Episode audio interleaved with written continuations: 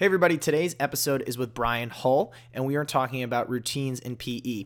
Now, obviously, we are a little bit out of routine right now, but it's a great episode, and we actually recorded a few months ago.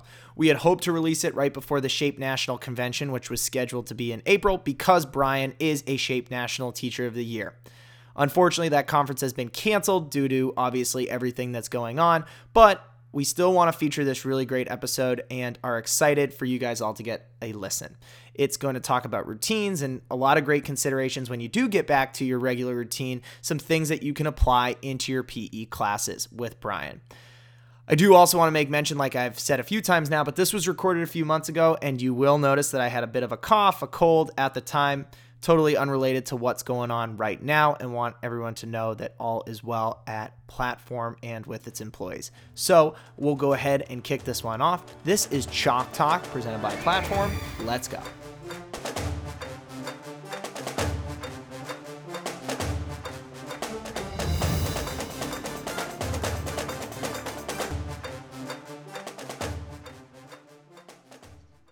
All right, Brian, thank you so much for coming back on. It's a pleasure to have you back with us.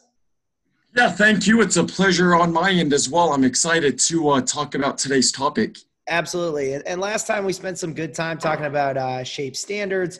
Today we're going to be focusing in on routines and everything else like that. Um, when this airs, we'll actually be a, just a few short weeks out from the Shape National Convention, which is out your way. Um, I believe, you know, I, I know it's still a ways away from Denver, but are you going to be making your way to Salt Lake City?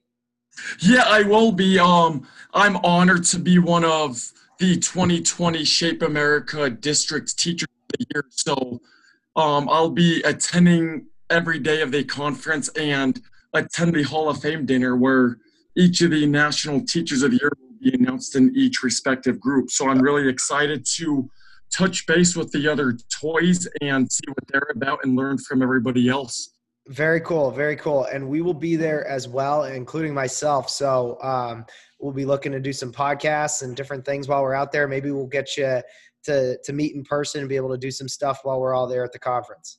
Oh, that'd be excellent. Awesome. Well, we won't spend too much more time talking about that. Um, for those PE teachers that will be making their way to shape, you can definitely try to come find Brian, come find us here at Platform, myself. Um, but we'll go ahead and jump in. And where we're going to spend some time talking today is a little bit about kind of routines. Um, it's something that, you know, a lot of people will talk about the benefits of routines, the benefit of breaking out of certain routines.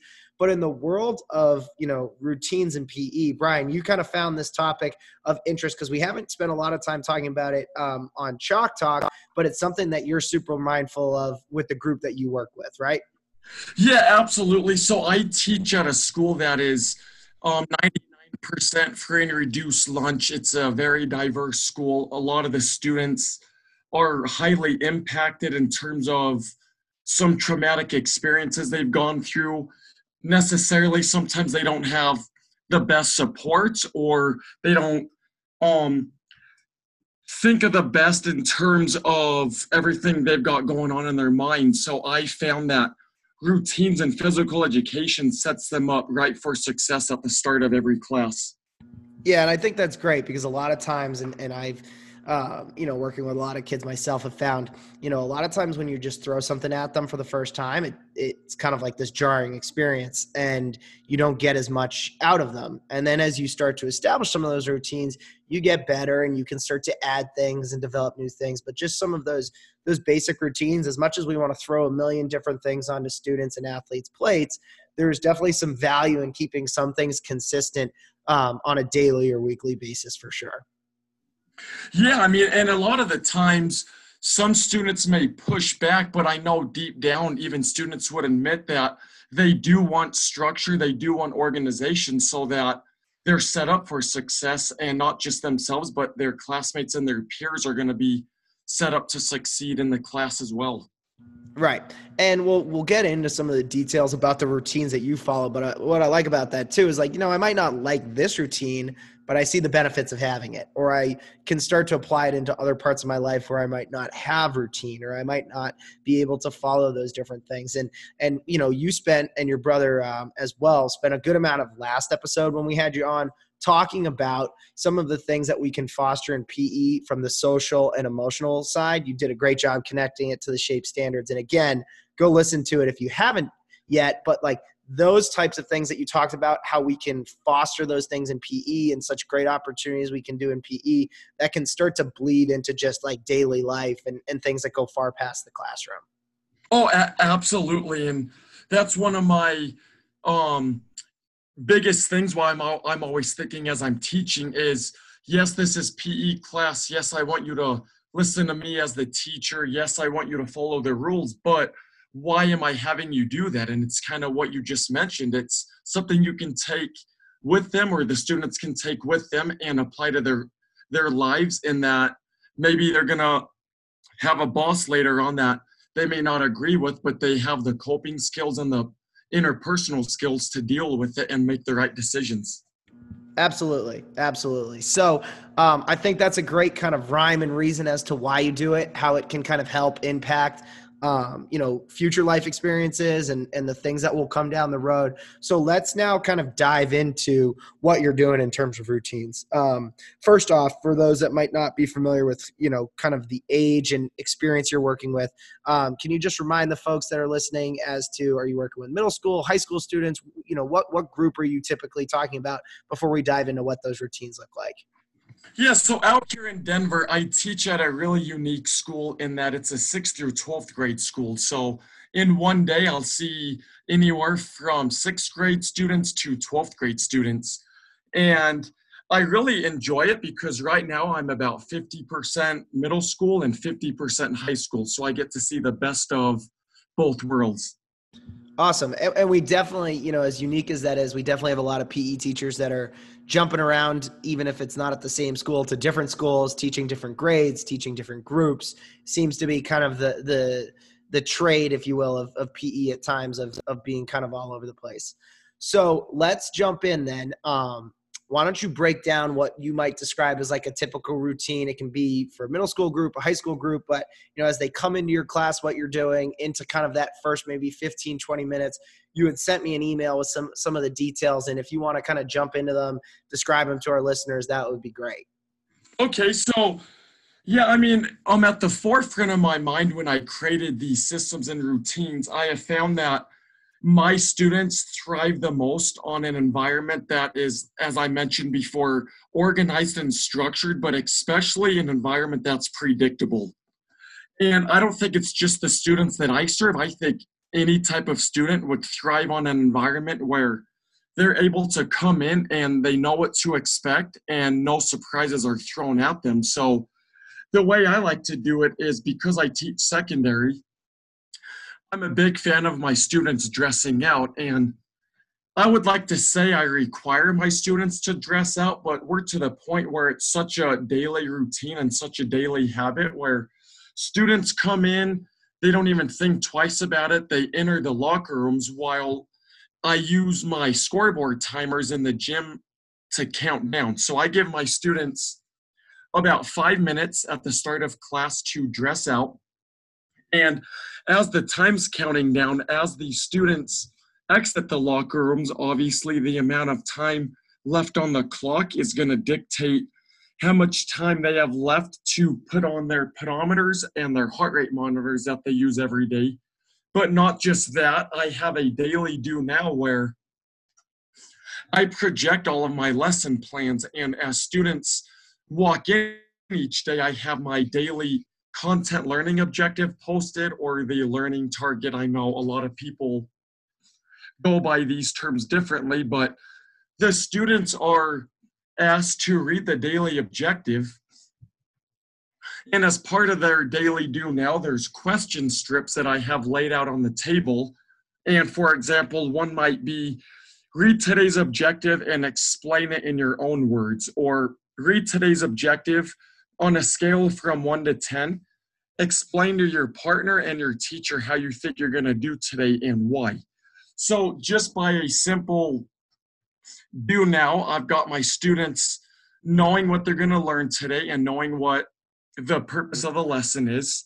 They're already communicating and collaborating with not just their peers, but also as me as their teacher. So I can use this as a pre-assessment to kick off the lesson and not just that it also gives me an opportunity to build relationships or kind of check in with some students who for example may not have had the best day yesterday in pe class or just a best day in general so once the students heart rate monitors and pedometers are on and their do now's done i have the students walk the gym until the buzzer's gone off and I do that just so they can kind of get their energy out and get the talking out of their system with their uh, buddies and friends before the buzzer hits. And when the buzzer hits, the students quickly go to their attendance line so that I could just make sure everybody's ready to start. Um, and then once they're in their lines, I have a different warm up each day. And I also compiled a list of about 50 different warm-ups that my students do throughout the course of the semester so that the students don't get bored in my class but they also um you uh the use of the word tedium I'm, I'm big into the word tedium so if i'm doing this same warm up with my students every day eventually even as adults we're going to get bored so the purpose of them sitting down at the start of each class is I let them know what the warm up is. I let them know the health and the skill components of fitness that I would like them to try to work on during the warm up. And then I release them so that the maximum movement time is uh, uh, Uh, happening along with me checking in with students and taking attendance. So a big part of the routine that I use daily is taking attendance or checking in with students during movement time versus having them sitting down in their spots for and just waiting. Yeah. Right. Yeah, and that's great. And I think to pick that apart a little bit, one one part that I noticed that was great um, in what you were describing is kind of putting it into the context of like all of the other things that happen because i think often there's kind of two two ways that we'll, we'll tend to go in, in classes or in, in workouts we'll either be in a really big rush to get everyone going and get them right in get them moving and just get started and there's really no time for that like self-reflection and then the other side of things excuse me it starts to trend towards like oh we're going to sit we're going to talk we're going to go over things for 15 minutes. So layering in some of those things that you described with kind of those daily check-ins getting them moving getting them talking and kind of balancing those things in the first few minutes i think is really important. Yeah and then um to uh, further add and then during the warm-up i will project uh, two questions they're either like bloom's taxonomy questions or depth of knowledge questions and instead of students sitting down like we mentioned they are now moving and i will pull out two or three students during the warm-up and have a quick discussion with them as to what their response to the questions are. And then they'll go back and join in the warm up again while I pull out two or three more. So that way I'm checking for understanding, I'm giving descriptive feedback while the other students are hopefully in their MVPA and target fitness zones so that they're getting the most benefits of the activity and the lesson for the day. Yeah, and you talked you talked a little bit about trying to balance out like what um you described as like, you know, routine, but then you also made mention to not wanting it to be so consistent that it became boring or it was the same thing over and over and over again. And you made mention that like you were doing some of those basics every single time the clock's on, they're coming in, people are getting comfortable.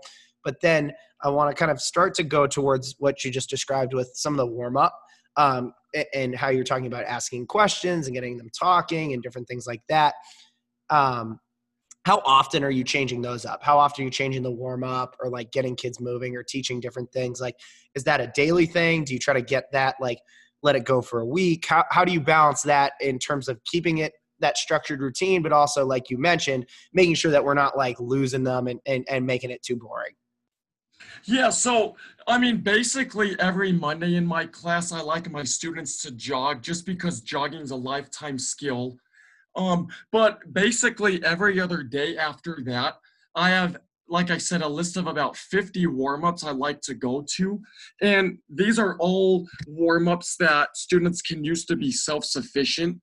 Um, last year in Tampa at the Shape uh, Tampa National Conference, I attended a Mark Fulmer session, and what really resonated with me is when he mentioned the best piece of technology that a PE teacher can have is a projector. And I mention that because most of my warm ups involve a projector.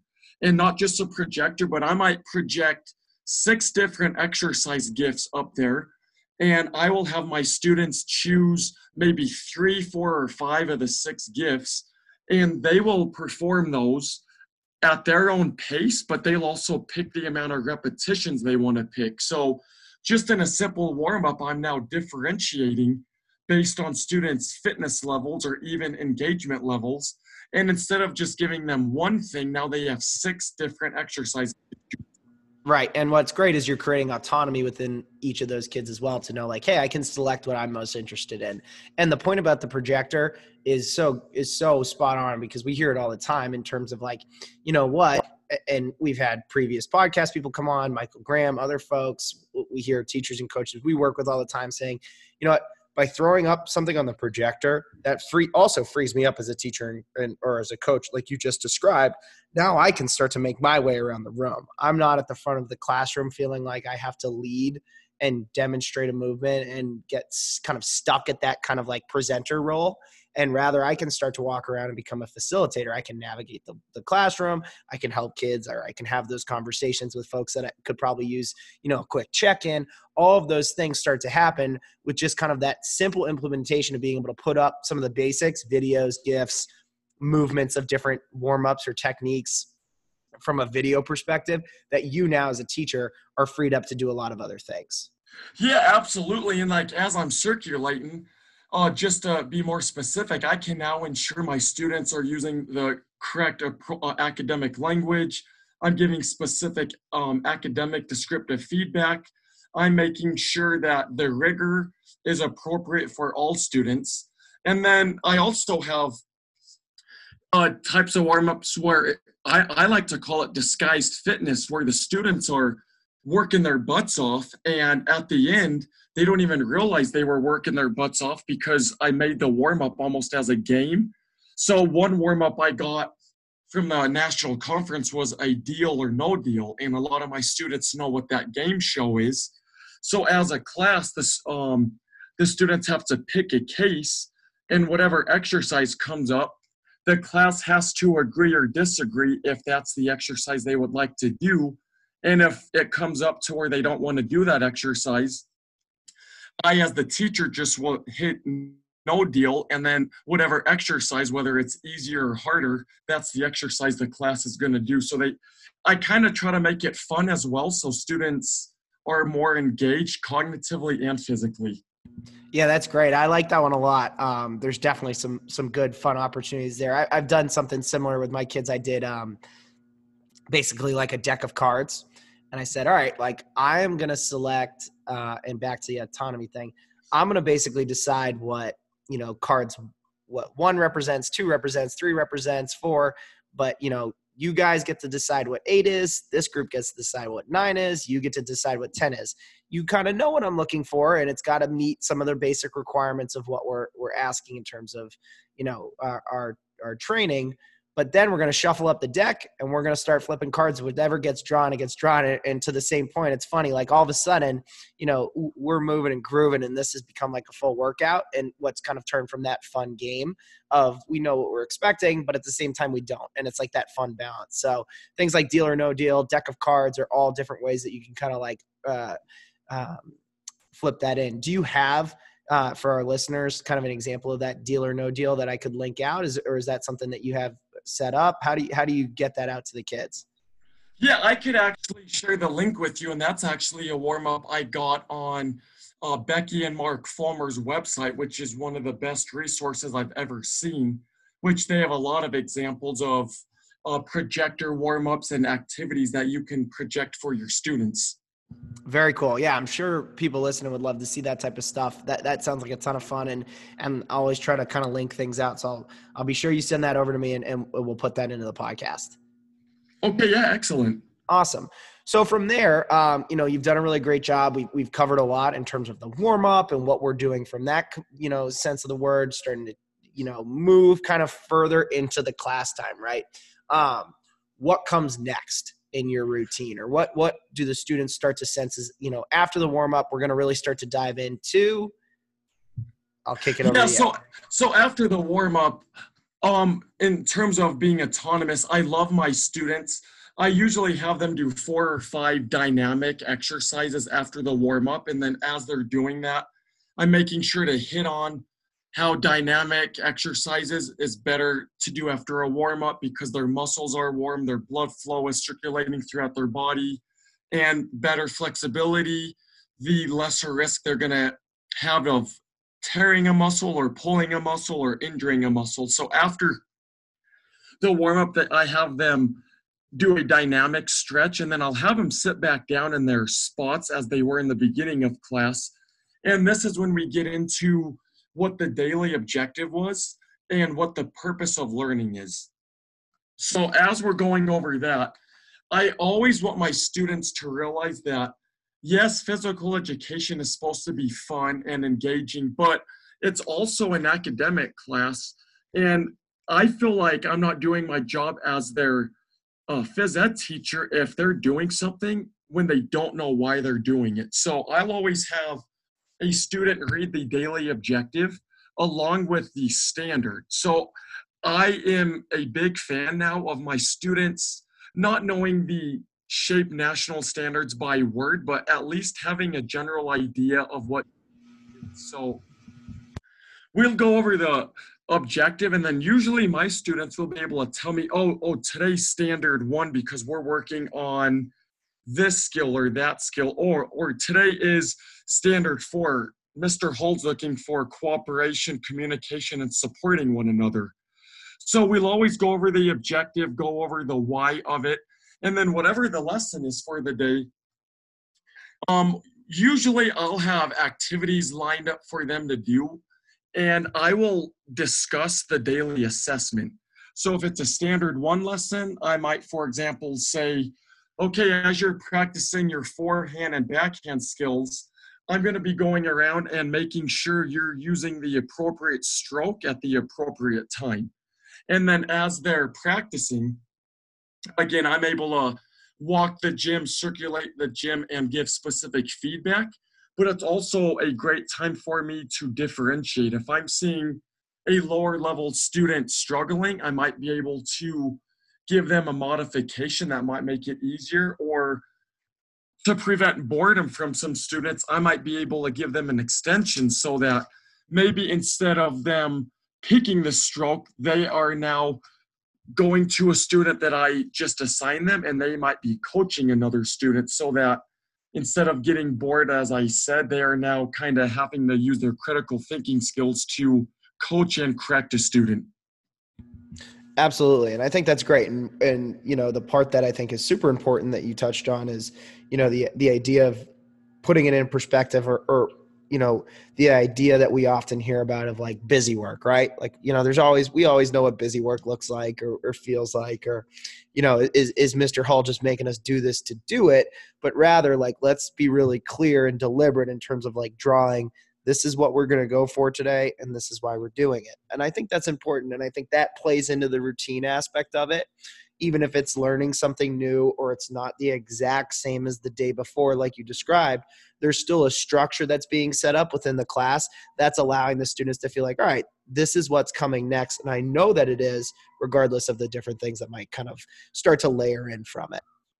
Yeah, of course. And then because my students are so, um, it's almost like it's ingrained to them with our daily routines I love physical education because I truly want every student of mine to get something out of every lesson. And one of the cool things about PE is usually if you're sitting out or if you're not engaged, you kind of stick out like a sore thumb. Whereas in other classes in a classroom, you might be sitting at a desk and pretend like you're working, but you may not even have one of the 10 problems finished. Whereas I feel like teaching physical physical education gives you the opportunity to prevent that from happening and maybe getting the student voice in there and maybe you and the student can read the daily objective together and maybe come up with an alternative that one would get that student engaged but two what would make them successful in meeting that objective for the day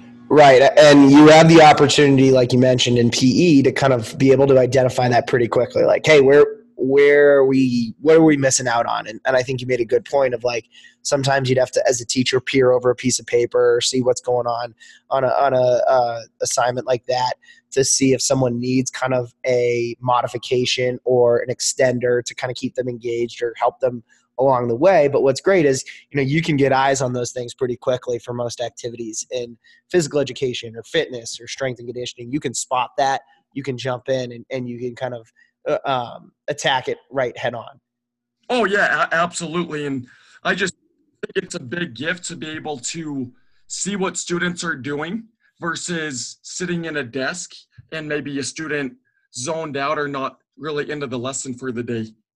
Absolutely. So um, I, I think we'll get a little bit into kind of like where everything wraps up. Uh, before we do, I'm going to just pause for a quick break um, because I think that there's kind of two parts I want to touch on. We talked a lot about the beginning of class, the routines within it. We're going to kind of probably to wrap up talk about how we finish up class. And I think it will also start to get to how we start to assess exactly what you talked about in terms of like what people are picking up on any given class. And, and that's where we start to trend into grading, right? And that's where we'll, we'll, we'll get into a little bit of those things where, where you kind of approach that in kind of that daily grade or, or, or ways that you assess that, if that sounds good with you, Brian. Oh, yeah, that sounds excellent. All right, awesome. Let me just uh, take a quick break and we'll be right back.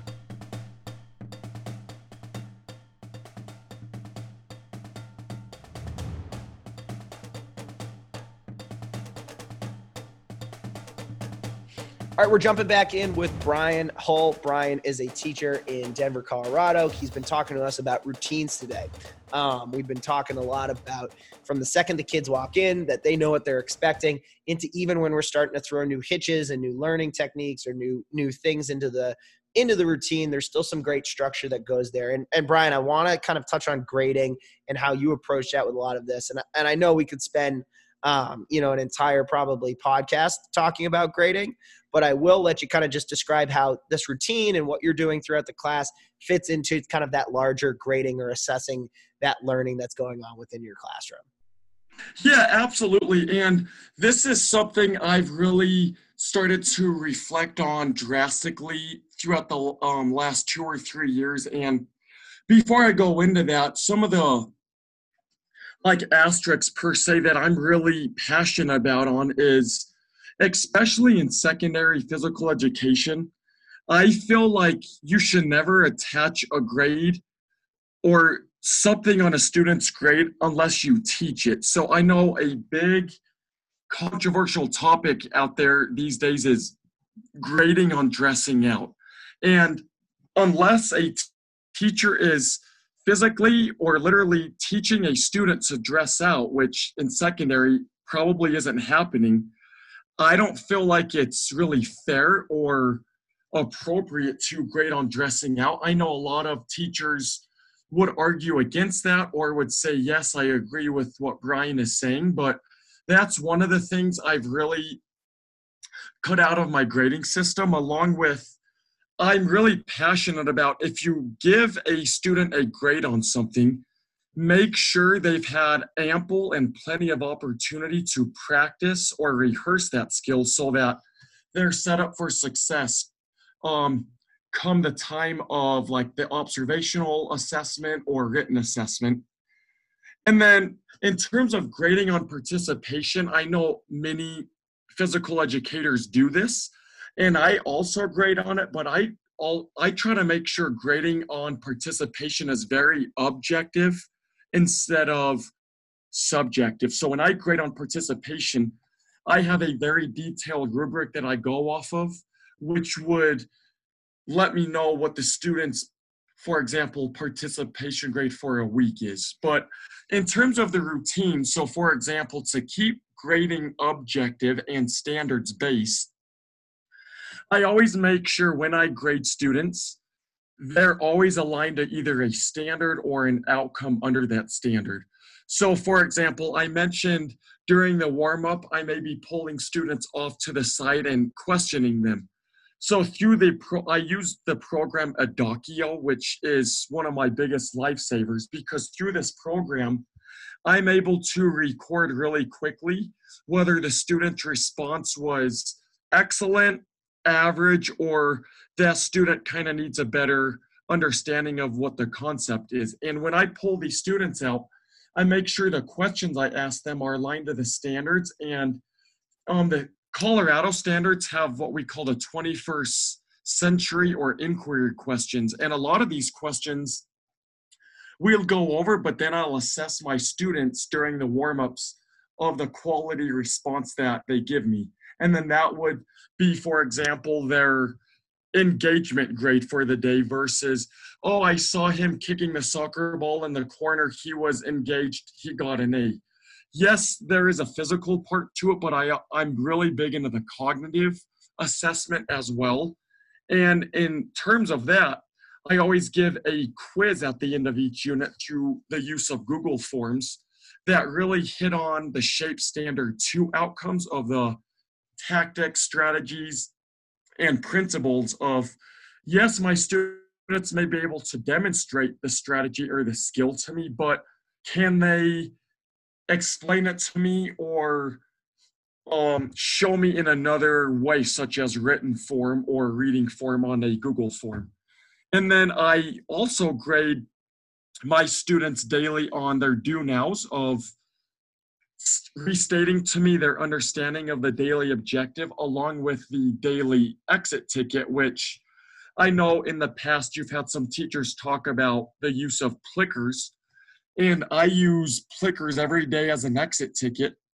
For one, it's a great formative assessment tool, but for two, it just gives you instantaneous feedback as to which students understand the topic or the concept, or which students might need to reteach the next day to make them understand the topic. And all of the questions I make sure are always standards based, aligned to a standard, or are at least related to a standard that we might hit on the next day or the next week.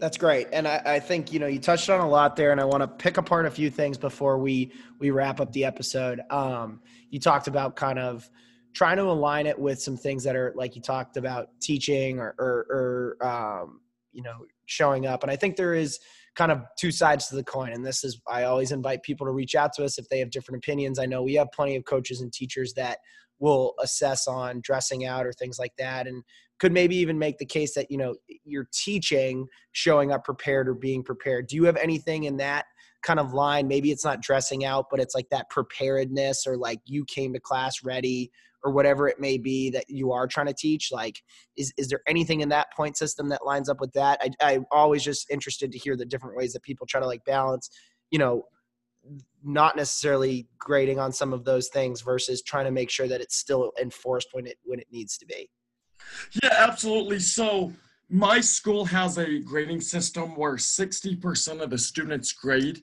is what we call product and 40% of a student's grade is called process. So the way I assess my students each day for their process grade is they'll get 10 points per class period, and the first two will be if they showed up, showed up to class on time, meaning they walked in on time, they exited the locker room with enough time to do the daily do now and to put on their technology devices so if they did that before the buzzers go off, that's two points.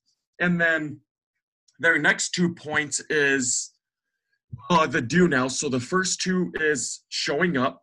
The next two is did they do their daily do now and the questioning with a classmate and the teacher. The uh, fifth and sixth points is attitude. So again, I do assess on attitude, but I make sure I always rubric aligned to it. So if there's ever any questioning or gray area, I can always go back to the rubric and let students and parents know what my look fors were. Right, and I think that is a good point that you you tapped into both, and I, and I think is really important to, to highlight is that like there's a there's a rhyme or reason. It's not like, hey, I, I'm doing this subjectively. You're really clearly kind of aligning with what that means.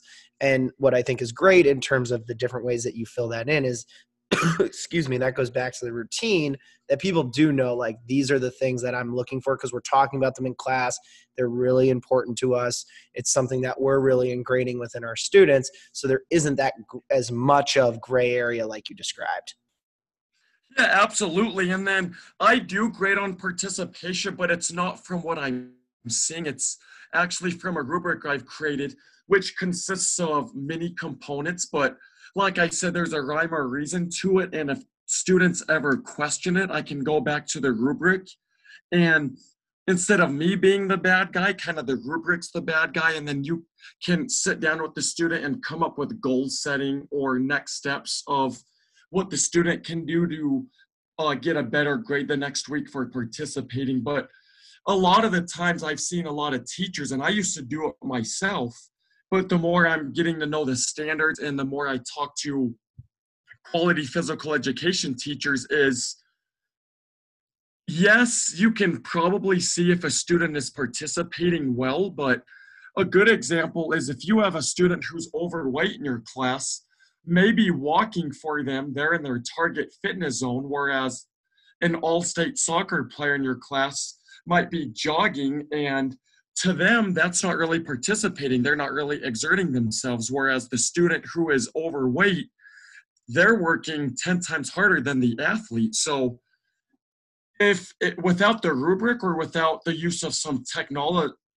technology tools, I might think the overweight student just isn't trying in my class for the day, whereas physiologically they are really trying the best they can. Yeah, and and we use that example all the time because a lot of times, and we've trended a, away from it as I think a society in a lot of ways, but you know, n- neither here nor there. Is that like we we try to avoid assessing on like you know a lot of times like the presidential tests and all this other stuff would put you in like a metric if you were 20% 30% 40% but what we always talk about internally and on other podcasts is if that person you just described could only walk a mile or walk for whatever, and then their improvement shows that they've gotten themselves down to being able to jog or be able to move and their time comes down, then that's improvement to them and that should be celebrated, not how they stack up against some other random kid that started in a different place and ended up in a different place. And I like that. And what you've just described, because not everyone has your rubric in front of you, is that kind of 10 point daily assessment. That's part of the process and we don't have enough time to really d- dive it excuse me to the product but there's tons of ways that you have reflections and different things that we haven't even gotten to that fit more of that 60% product right yeah of course and i know we're running out of time but like for example one of the product grades i give my students is um, shape america claims that grading on fitness testing is an inappropriate practice which there's a lot of gray area there.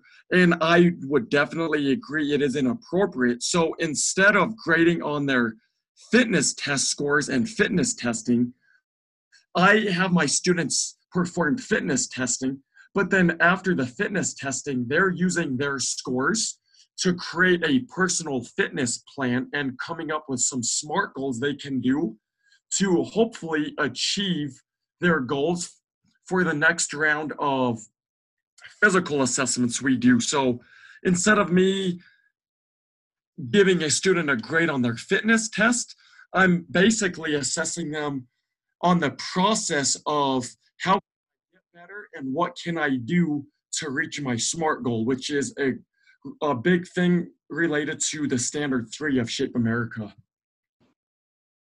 Yeah, and I think that's a great point. And, and and like for example, something that we would encourage or say might be a good idea is like a lot of times it's like what you just described of goal setting or, or making kind of a plan is like, you know, we're not testing whether or not you can run X time or do Y amount of this or lift this amount of weight, but rather like here's what you started at. Now what's the plan to be able to improve those things? Or what are you mindful of so that you can kind of know what those numbers mean and what they could possibly become if you did you know this type of training or this type of work or this type of uh, process which i think is a great way that you just described it and, and certainly aligns up with that shape type of standards as well. So um, I think that's a great place to wrap up. I will just kind of finish with where I said we would kind of go. We, we spent a great amount of the time talking about your routine, talking about why it's important, looking at the different ways that you layer that into the beginning of class, the middle of class.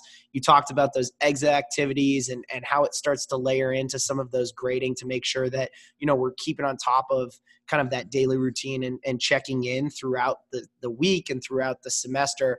Um, anything else that would be helpful for the listeners at home to know or kind of wrap their heads around as they think about maybe putting some of these things into their own class or think about, you know, what am I doing in terms of my grading process or, or you know, just the smallest little thing that we didn't get to touch on quite yet?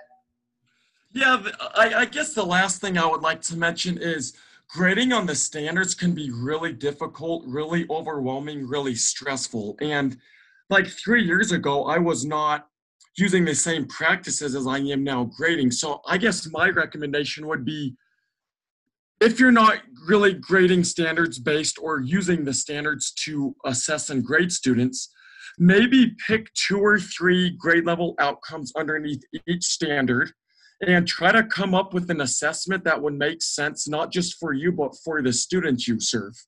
Um, I'm sure a lot of the assessments I use at my school may not work at another school, but I usually feel really good about myself when I'm assessing on the standards, but I'm also seeing my students meet the outcomes and showing me great growth and great data within the standards based assessments. So, I mean, ultimately, to, to try to better your practice, come up with maybe one or two assessments underneath each standard and see how they work out. And if they fail, that's okay. Just um, try to come up with a plan B if they work out really well. Maybe the next semester or the next school year, maybe come up with two more assessments you can use to assess your students underneath each standard. Absolutely. And I think that's a great place to wrap up as you've just perfectly described is that like a lot of this can become daunting or where do I start or where do I begin? And to your point, it all becomes the framework, right? Like here's a great framework to exist within, but each school is going to be a little bit different. You know, you might have a different group of kids, you might have a larger group, a smaller group, uh, a group more mature, a group, you know, all the different things that have gone through more trauma in your examples.